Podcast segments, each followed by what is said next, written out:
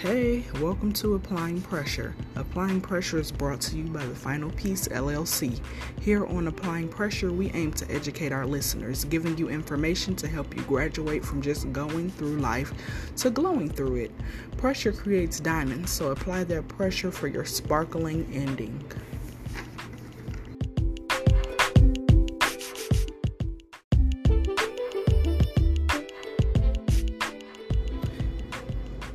I am your host, Alicia. I hope all is well with you guys. Happy Friday. This is a bonus episode this week. You guys got a little treat. Two episodes this week. Great way to celebrate the launch of the parent company, The Final Piece, right? I hope you guys are enjoying the podcast thus far, and I look forward to building our relationship. On today's episode of The Final Piece, we are going to continue our womanhood and the diaspora series. If you guys recall, in the first episode, we kind of talked about the origin of womanhood and the mitochondrial Eve, and we dove into the biblical Eve a little bit. Talked about that and how those parallels relate to womanhood and blossoming into a woman. On this episode, we are going to do a throwback. We're going to de- dive into West Africa and womanhood before the diaspora and see what it was like in the motherland for women before they became westernized. Stay tuned for more. Okay, so I want to kind of kick off and explain to you guys that life as we know it originated on the continent of Africa. Africa is the motherland according to scientific evidence, both biological and archaeological. We also have historical facts to back this information up. You guys can do Google researches if you have had any type of classes, um, higher level classes in college, even some high school courses may dive into this. This is a proven fact, so this talk will be based on fact and not bias. My educational backing, as I mentioned previously, is in African American and African diaspora studies.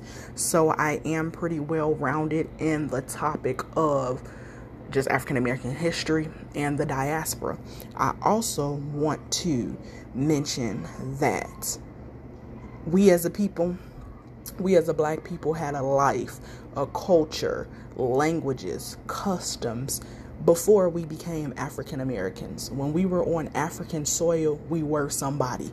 So I wanted to, with this womanhood series, explore womanhood in West Africa first to acknowledge our ancestors and acknowledge that they had a way of doing things before we even came to the new world. And as we explore this journey, even in the new world, all right, so we are going to take a trip in your mind's eye. Picture yourself traveling back to West Africa and this is going to be pre colonial times. So, before Africa was taken over or inhabited by Europeans.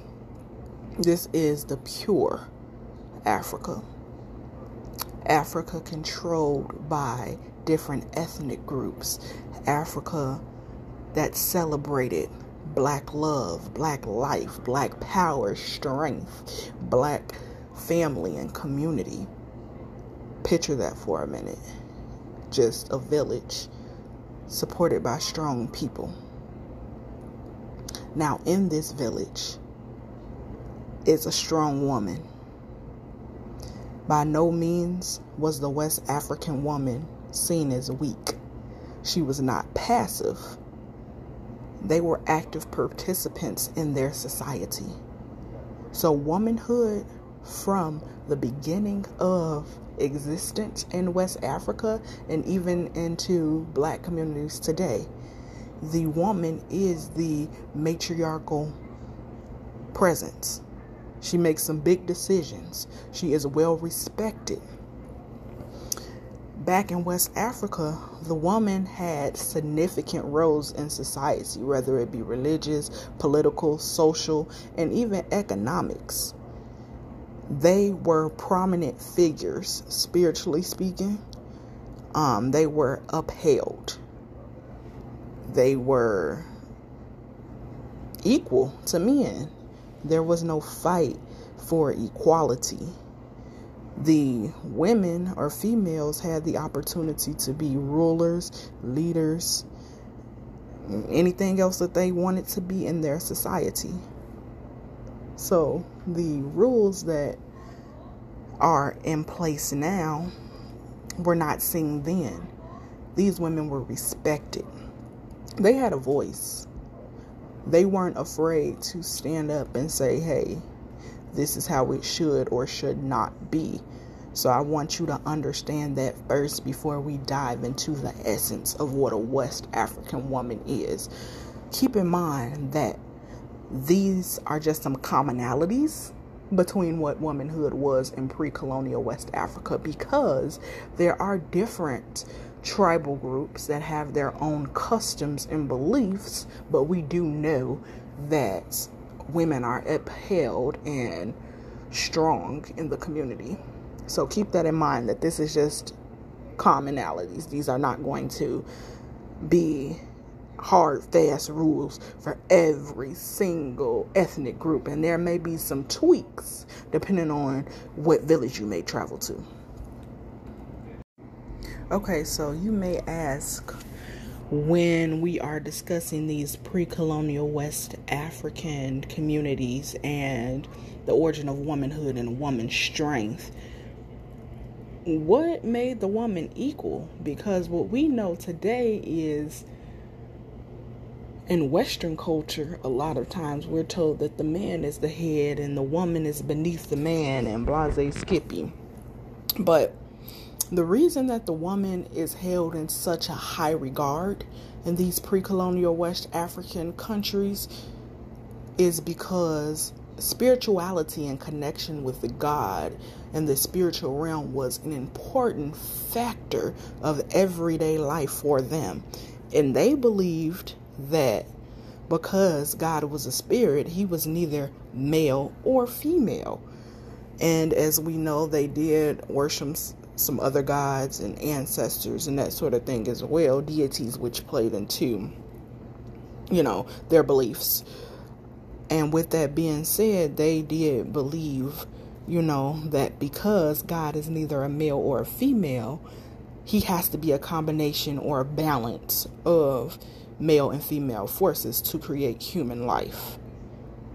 So, um, each of these tribes I'll mention, um, they have different names for God, the ethnic groups. So, um, you may hear different names as you travel throughout the region, but I'm just going to say God because I am from America. But God, He was just great. He's, you know, above all, you know, as in any culture or religion, I should say. And with that being said, the reason that women were able to be in this power and embody such power is because God was in them. So, society or the village or the community believed that that balance created an opportunity for equality. But this did change a little bit when colonization took place. Western ideas came and interrupted the flow, but we will discuss that later in the series. But just imagine a, a place where equality, women can be in power and be, I don't want to say worshiped, but adored, respected, and not sexualized or um, put beneath a man. And I'm not saying or negating the fact that they probably had issues or power struggles because it probably was there. But I don't think it was common because at the core of society was respect and understanding that we are created equal because we are created in the image of God. And that's just amazing. I think that that mindset and that respect factor being the core is what held many African communities together, what helped them to flow so well. But I digress. Let's go back into womanhood.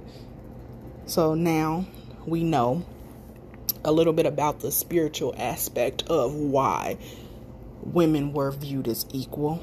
We're going to talk about women in politics in West Africa during the pre colonial era to understand the mindset and even just how politics was set up. Let's get into politics in West Africa during the pre colonial era and how it tied into womanhood during this time. So, I want to start off by saying religion and politics have always been intertwined in these communities. Religion is at the core of most of what these tribes abide by or what they believe. So, this will be talked about throughout this conversation. With that being said, the way that their rulers were selected, their kings, queens, and chiefs, was by divine right. They believed that these individuals were selected or ordained by God to run their communities. These individuals were also able to trace their ancestry back through what is called griots or oral history to some type of semi divine figure. So they believed that they came from a deity or a god or a goddess and they were selected for this role. Now, let's tie this into women.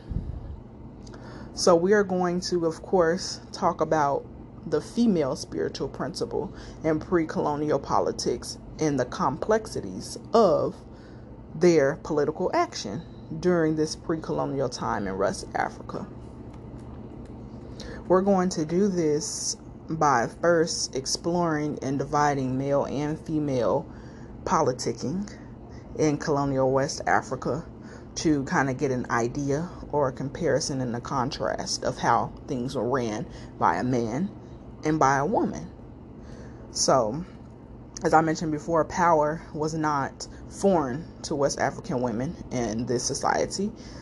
Their position was to complement their male counterpart. They weren't subordinate to him, so they enhanced him, and the power was divided equally between the man and the woman. And what this is known as is a dual um, political system. In this dual political system, each sex or each gender, the man ruled his own thing and the woman ruled her own thing. It didn't intersect. They knew their roles and they played them, so to speak. So, as I mentioned, you know, the political ties into the spirituality. With that being said, the woman and her female power was respected um, as masculinity you know, was on a equal playing field. But the woman, um, she had a strength in most of these communities and judicial courts as being moral because women are known to be fair. Um, a lot of times, that's their belief in West Africa. This would be a powerful place for a woman to hold. So the woman held the right to basically judge. She was a judge. She ran the judicial system to compare it to modern society. She had the power and authority to order humans, so to speak, without challenge. So, whatever punishment she gave was the punishment. She was the disciplinarian in the community. So let's dive into a bit of the governmental structure since we are discussing politics. So, generally speaking, in West African pre colonial times, at the top or the head of the government was the queen and the king. So, that and is important because they were both equally heads of the community. Under the king and the queen were the queen mothers and the king of paramounts.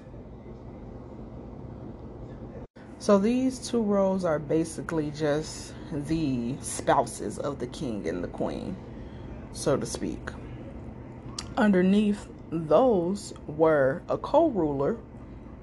They had the joint responsibility of running the affairs of the state. Under the divisional towns, there was a ruler or a chief. Under those chiefs, there were sub chiefs. So, I'm saying this to say that there was a structure. In this structure, women had a place and things were ran tightly. Interesting fact about one of the responsibilities of women in politics was the ability to elect the king.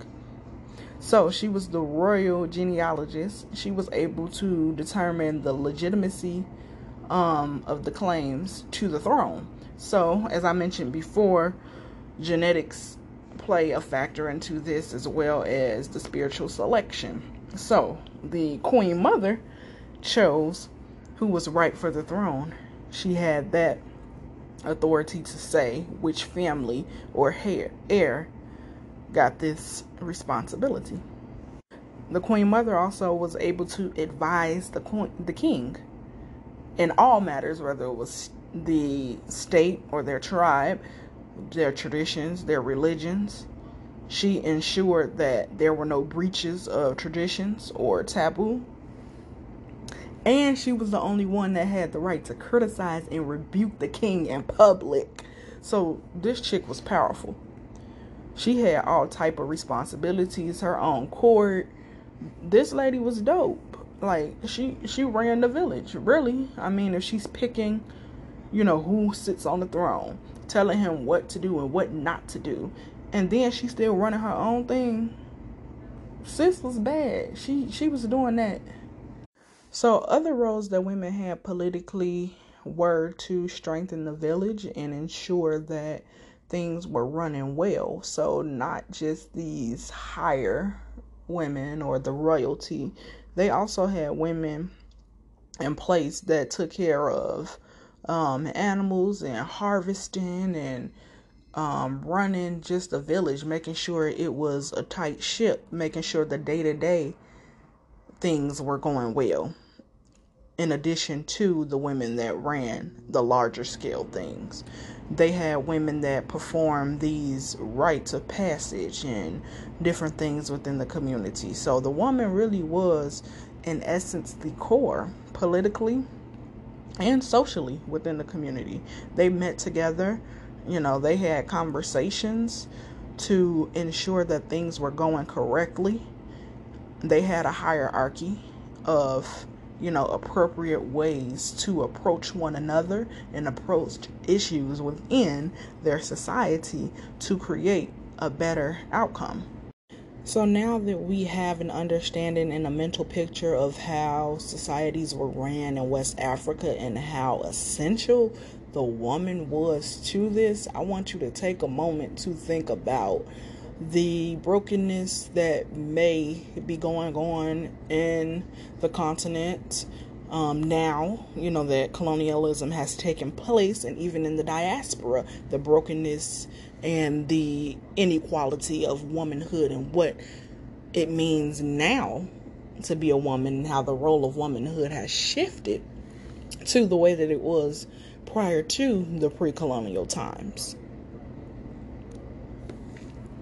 Now that I've given you a minute to kind of let your mind wonder and ponder on some possibilities, we are going to talk about briefly the effects of colonialism on the West African womanhood and their political structure. And we are focusing heavily on political structure because the woman was such a powerful force. That's essentially what she was. She wasn't just a mother. So, you know, let's go into this. Um, as we know, colonialism is the act of another nation, territory coming in and taking over. As we know, Africa was taken over by Europeans. Um, I believe the first Europeans to take over were from Belgium and not take over as in participate in the slave trade per se, but come in and penetrate the African interior, the continent, and this was called the scramble.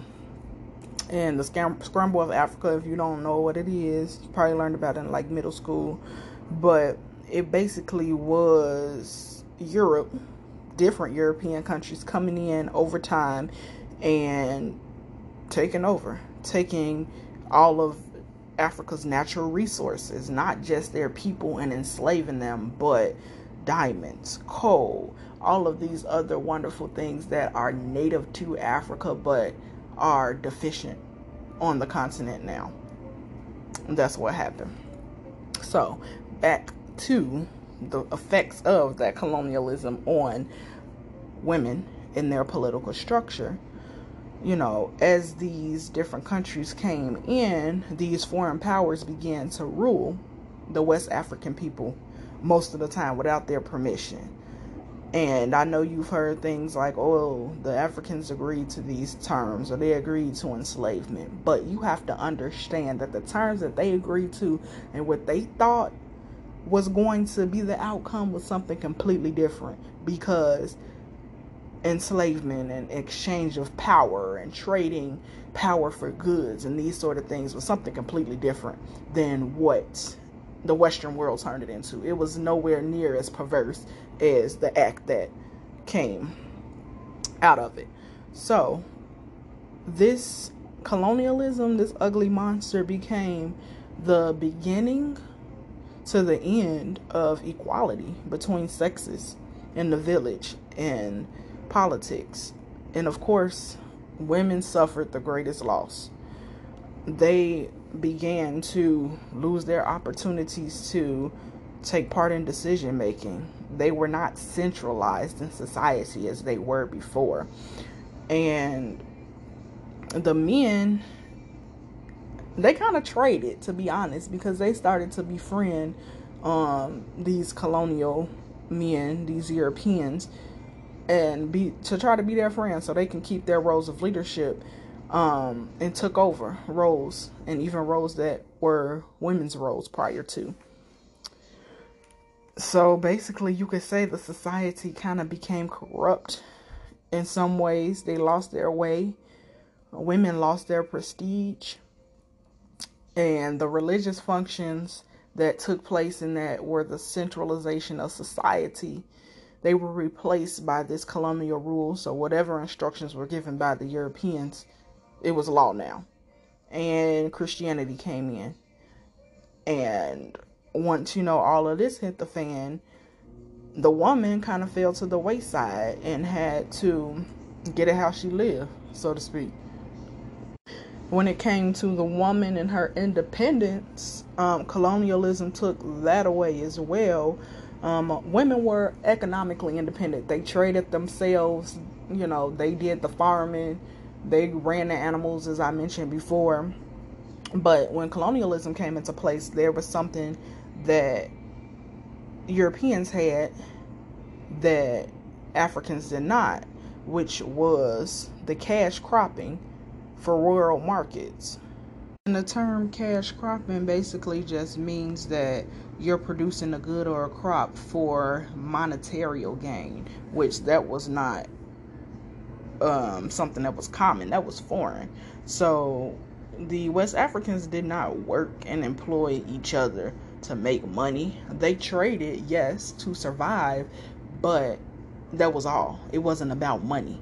Money became king when colonialism took over colonialism also brought the importation of European goods. So there were things that the African women simply couldn't provide to, you know, their villages and other villages to trade. So that money and the freedom kind of fell to the side once this came into place.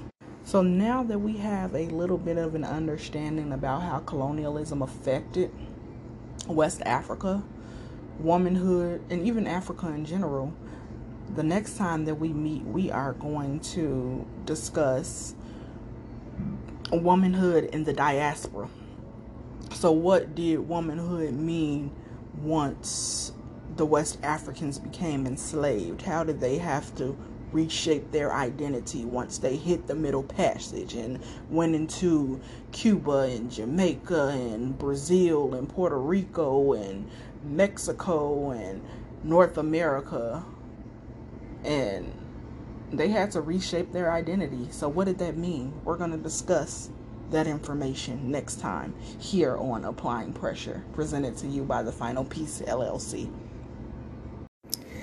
Thank you so much for tuning in and listening to episode four of the Final Pieces Applying Pressure. I look forward to talking to you guys again next week. Until then, you can follow the final piece on Facebook and engage in conversation about the podcast. We also have an Instagram page. You can look us up on Google. We have the Google page, and we also have a website, thefinalpiecellc.com. So, any questions, comments about either today's podcast or just the company in general, our vision, our mission for supporting individuals with diverse or special needs and young women affected by trauma, hit us up. Again, I'm Alicia. Thanks for tuning in. Until next time, peace, love, and blessings.